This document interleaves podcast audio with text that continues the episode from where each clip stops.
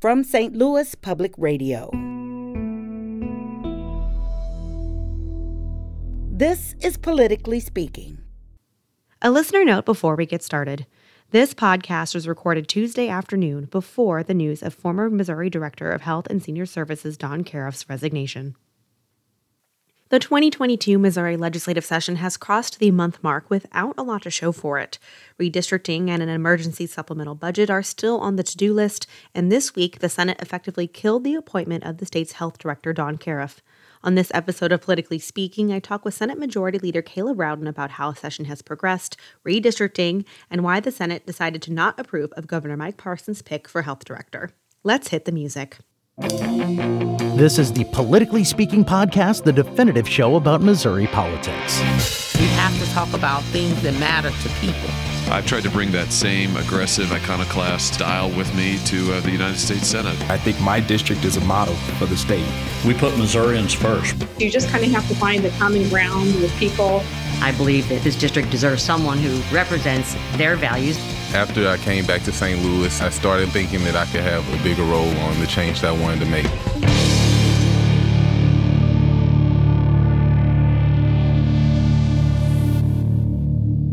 Welcome to Politically Speaking. I'm your host, State House and Politics reporter Sarah Kellogg. And today, joining me in the office in Jefferson City, he is a senator for the 19th, which includes Boone and Cooper County. Caleb Rowden.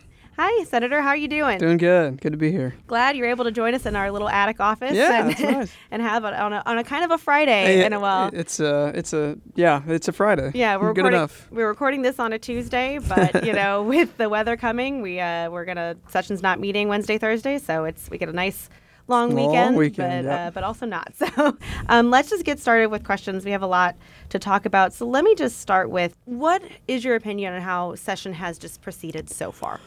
Yeah, I mean, we knew it was going to be uh, a, a more interesting, unique one because of the fact that redistricting was up front. Um, we that's obviously something that doesn't happen often, every ten years, and uh, we weren't under any misconception that it was going to be a particularly smooth process, and you know, just a lot of diverging opinions on um, you know how we how we should go about drawing these maps, and so you know, we knew that that would cause uh, some early fireworks that in most sessions probably don't happen just because you don't have that kind of magnitude of an issue. So, you know, it is what it is. Uh, uh, we'll get done with that presumably next week and um, move on to the next thing. You know, it's uh, it's. I think from that point on, it it it at least feels and looks a little more normal for whatever nor- normal is now in Jeff City.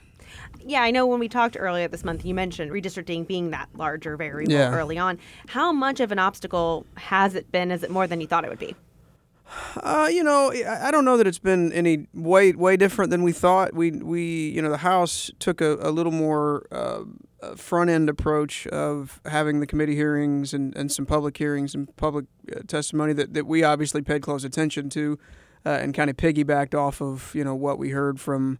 Uh, some of those hearings, we're doing more, kind of more, more of our deliberative work after we've gotten it, and so, you know, I think the um, yeah, the, the timeline we still we still got time uh, if we're going to get this thing done before filing would start. That presumes that you know we get some help on an emergency clause or get you know some sort of court ruling that helps there. But um, you know, I, I think it's l- largely been what I expected. Um, I, I prepared for the worst, and and maybe it's just been a slightly better. So.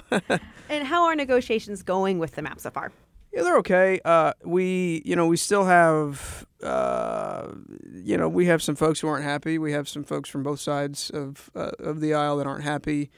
Um, you know, this issue is unique in that um, compromise. You know, if it's a uh, if it's a different policy, tort reform or something else, compromise in that scenario means you just usually take something out or you um, tweak something. Um, you know, change the language. Whereas in the redistricting process, if you if you change something, if you compromise, um, which I'm not against in this case, but when you do, it creates these other dominoes around the state, and so you know it's not out of the realm of possibility that a change in St. Louis or St. Charles, if it's big enough, impacts something that's happening in Branson or you know down in Southwest Missouri. So it just makes it harder, right? It, it's um, uh, it's it's it's harder to get enough people to understand a change and sign off on a change than it normally is, and so that you know that creates just a, a, an obstacle, but it's not obviously insurmountable. And like I said, at some point we'll we'll get this thing done. Yeah, and I've asked you this before a little bit. It seems like are a lot of the negotiations kind of happening with the second and the third district versus like the idea of a seven-one map. It's really more tweaking yeah, the St. Louis County eh, districts. Yeah, we, I mean, you know, we had caucus in in November and talked about seven-one. There's a lot of people who have concerns about seven-one because uh, you know, from a partisan perspective, which this isn't entirely about that, but uh, you know, people who are looking at it from that perspective, a seven-one map in a in a bad cycle is four-four, um, you know, potentially, and so you you uh, you have to understand those variables, and so yeah, we that uh, there weren't there wasn't a lot of support, and we felt that from the beginning for the idea of. Um, you know, pushing for that seven-one. So, so we where we landed was this six-two that um, we thought uh, made as few people upset as possible, uh, which in this in this instance is, is a part of the process. Uh, but but still, I think is very reflective of um, the state, how the state has changed, the demographic trends. You know, I said it I think in a press conference a few weeks ago. Part of this isn't just saying, well, Missouri's really really Republican, which for the moment it absolutely is. But saying, you know, uh, St. Louis County is trending blue while Jefferson County and Franklin County are trending red um, and uh, accounting for that and how we draw these districts. You know, that's the that's kind of the nerdy part of this, but it's it is actually functionally what we're supposed to be doing. So uh, you know, all that's a part of the discussion. So, and you've mentioned not being super worried about an emergency clause. Can you elaborate on that a little bit? Yeah, I mean, I'd certainly love to have it. Uh, it you know, it didn't come out of the House, uh, and you know, it was what 15, 14, 15 votes short over there. Um, it is certainly the cleanest way to do this in the time frame that is that, that we have. Um, I, I, do think there are other ways the court could intervene potentially if someone, uh, you know, hypothetically a congressional candidate said, "Hey, um, I, I, we need some relief from the court because we don't know where to file." Uh, we could change the primary date. Um, you know, th- there are some options out there. Obviously, if we could get an emergency clause, it still is the best case scenario um, because otherwise you have a August 2nd primary for a map that doesn't go into effect until August 28th, so, or August, whenever the primary is this year. So um, we're, we're still talking about that. It seems unlikely, but I guess probably not completely impossible at this point. So I went into this week thinking that kind of probably the biggest obstacle was going to be redistricting. Um, that wasn't the case. The obstacle appears to be the appointment or really non appointment of Don Kauerauf as Director of Health and Senior Services. Mm-hmm. What are your thoughts on how that went? Um, you know, it was uh, we. I think in the last, probably beginning the middle part of last week, you know, really started to hear um, a, a, lot of vocal opposition um, to to uh, the director, and I think it just started. Uh, Senator Schatz and I th- thinking about kind of where we were going, what where where the obstacles were. Were we sure that this guy was um, uh, going to be able to get across the finish line. Um, and so we started having some discussions with, um, you know, folks uh, all, all over the spectrum, you know, in the Senate. Um, uh, and, and, you know, there, there was uh, quite a bit of opposition. Uh, I think some of it was, um, you know, some of the stuff that was said about him, I think, was frankly ridiculous. Um, but I, I do think there were some legitimate concerns kind of mixed in with um, you know, some of the things that, that were discussed in the hearing and, and maybe less so on the floor today. But, um, you know, from our from my perspective, and uh, we, we, we I think if we were going to be here all four days this week, so we were up against a time crunch. He's got to be done by Thursday. Um, if we're here all four days, you know, maybe it's different. Um, but uh, you know, we we were not convinced we had the votes to pass him either out of committee or uh, off of the floor. And so, um, you know, in the interest of getting our folks home and, and safely, you know, in front of the snow, snowstorm and, and, you know, trying to just um, kind of keep our focus on the main things uh, for the moment, we made the decision to, to uh, not take any action on them. And, and so, um, you know, I, I, never want to. Uh, it's a it's a tough situation because you know the, the guy moved from Illinois, and I, I, don't know where if his wife has moved or not yet. But um, you know that's tough, and and I think you can. We'll we'll get on the backside of it, and um, you know, kind of figure out what what we did right and what we did wrong. Uh, but I do think the weather was a, a, a very very big part of that decision, and just not not being here for the last two days was was pretty hurtful for that process. But you know, we we need uh, we need a department director. Obviously, that's an important role given um, the the world that we're currently living in. And I know I, I don't actually think they have a deputy director either at the moment. So um, you know, I, I we'll do whatever we can to help. Uh, and you know, the governor, I, I, assume, will move fairly quickly on something else if he if he uh, decides to go that route. So we'll see. And kind of, you know, this is a very broad question, but kind of what happened? You know, were, were, the votes there if you had really tried to push it through? You know, what worries were you hearing from senators? Yeah, I, it was a little bit of everything. Um, not not every not every senator's opposition was the same. Uh, you know, as far as previous comments, uh, previous public statements that he had made. You know, uh, some some concern for uh, you know potential positions that he had or, or had held at, at one point. You know, I, I, think the notion that the guy came from Illinois and so he's a um, crazy liberal is crazy. I, I, don't. I think people can, plenty of conservative folks that live in liberal states. Um, but you know, again, it came down to uh, do we have the votes? and do we have the ability to get him done in a, a, a tremendously shortened week? And, and the answer at, at some point became pretty clear that, that uh, the answer probably to both of those questions was no. This appears to be kind of a complete win for the Conservative caucus. Did they make any compromises? Were there any concessions held? No, I mean I think the well, a couple of things. One, uh, the the the only opposition wasn't from just from that group, right? So I think that's one thing that um, was a little uh, different than than maybe in some of these other instances, and, and frankly was a moment I think where Senator Schatz and I started trying to kind of r- run this down to make sure how how much opposition there really was. Um, you know, I, it's. I, I, I try not to get in the mindset uh, other people do, and I get caught in the middle of it. In mindset of, you know who's getting the win and who's not. Um, at the end of the day, there were folks uh, in on on both sides of the Republican um, caucus that just weren't comfortable with moving ahead. So that's that's the position we took. We need to take a quick break, but we'll be right back. And we're back on Politically Speaking. I'm Sarah Kellogg. Joining me is Senator Caleb Rowden, who serves the 19th District, which includes both Boone and Cooper County. So, you know, have you heard from the governor on this? I know just yesterday he issued a pretty strong statement of support. Have you heard from him? Yeah, we. I mean, we talked to staff numerous times this morning, and and you know wanted to make them aware of. Again, there's there's never any intent from, um, at least from my perspective, to embarrass anybody to to to make this any more than it than it needs to be. Um, so we talked with the staff, told them, hey, we have we've got concerns. We're not sure we can make this happen. And then when we made the decision this morning to to um, cancel tomorrow on Thursday, that that became pretty clear. So again, it's it, for me, it's not it's never a matter of I don't care how. What, what my position is on anybody's feelings on anything, um, you know, I think that advice and consent process, and it is normally a, a rubber stamp, but I, I think we in the Senate um, sometimes overlook the responsibility and the power that comes from that. You know, I hope we never use it as a um, uh, as a tool to to leverage things or anything else. But you know, I, I do think there was legitimate oppositions here, so I, I, think that rises to a different level as far as uh, what we're willing to do.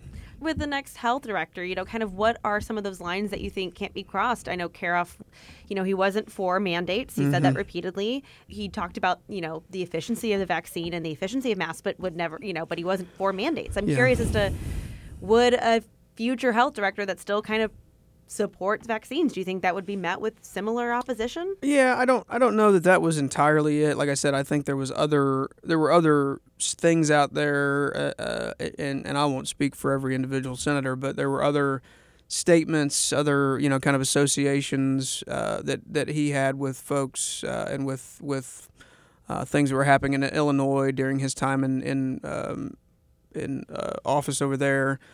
Um, you know, I, I do think it presents a uh, an interesting question for us uh, as we move forward and pr- uh, presumably find uh, you know another potential director in front of us at some point. You know, I, I do think we, we need to be careful about. Um, there, there's there's a difference between, from my perspective, you know, uh, uh, an individual's personal opinions on any number of things, uh, but also being uh, mindful of and being honest about the context in which those people serve. Um, you know, so so uh, Kauerauf or anybody else who's in that role, um, may may have a certain position on X, but is going to be bound by um, the laws that we pass, the regulations that are before uh, him, etc. Um, you know, I, I think we need to be. I think all I would say for now, without without knowing too much about who's coming next, is um, we we should make these things less political and not more political. Um, uh, it doesn't mean that we don't ask tough questions. It doesn't mean that we don't take the advice and consent process seriously. Um, but I just think we have to be mindful about um, saying you, you we are going to only advise and consent to people who look and sound and agree with everything I have to say, or we're not going to go down that road. That's a that's a dangerous slope. I'm not necessarily saying that happened here, um, but I do think we need to be careful in that uh, going down that road. So we're about to hit the month mark um, as far as session going on. Are you where you want to be progress wise? Uh, sure. Uh, yeah, I mean, we knew it was going to be slow, um, and, and, and frankly, you know, the, the the we didn't necessarily expect to have redistricting done yet at the, at this point. You know, we thought there was a chance, uh, and the House clearly moved it fairly quickly, but they get to move stuff uh, a little bit quicker just by nature of the process over there. So, um, you know, I, I, would assume next week you're, you're obviously we're going to do redistricting.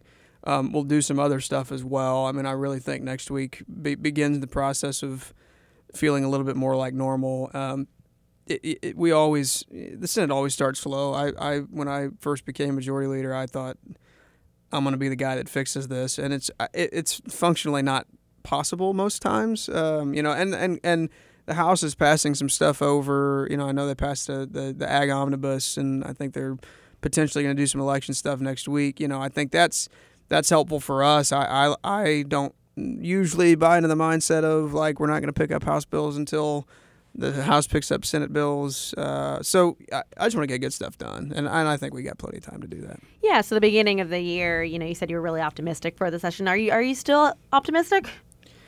Yeah, I am. Uh, I, I think we. Uh, this process was always going to be what it was. I do think the supplemental process is going to be um, a challenge. I don't know exactly what that challenge looks like yet. The House, I don't. I think to date has not taken action on uh, getting that out of the House, and so we don't know exactly what it's going to look like uh, when it comes over to our side. But that clearly has some potentially contentious uh, items in it, um, and so that we always knew that those two things were going to take up a fair amount of bandwidth uh, early. But you know, I still think we have plenty of time to um, you know, get some stuff done in the education realm, to get some stuff done, uh, you know, in the election reform realm, get some stuff done in tax tax reform realm.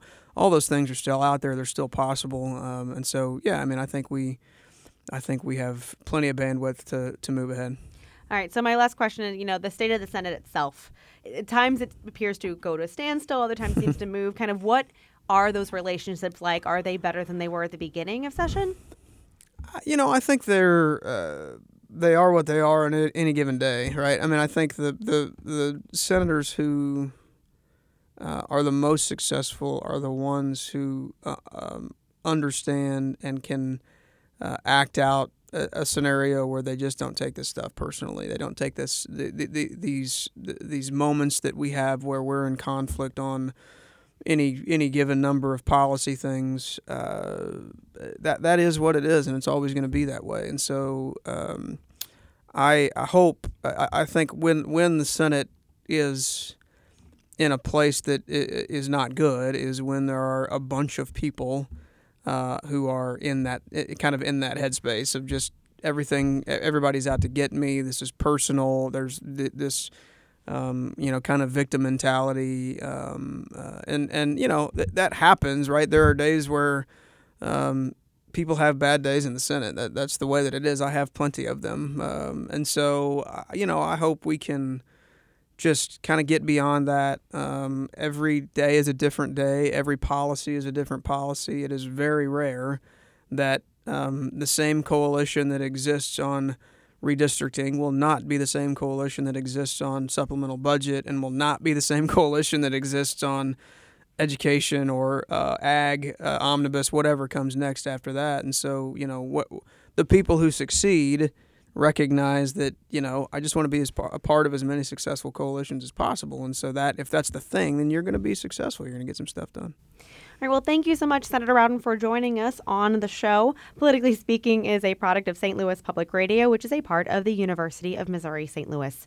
You can follow me on Twitter at Sarah K. Kellogg. That's two L's, two G's. Senator Rowden, where can people find you on the internet where you want to be found? Can I say nowhere? No, I'm just joking. Uh, my, I mean, my, sure. my Twitter is at Caleb Rowden. My Facebook is at Caleb Rowden. My website is calebrowden.com. All right, until next time, so long.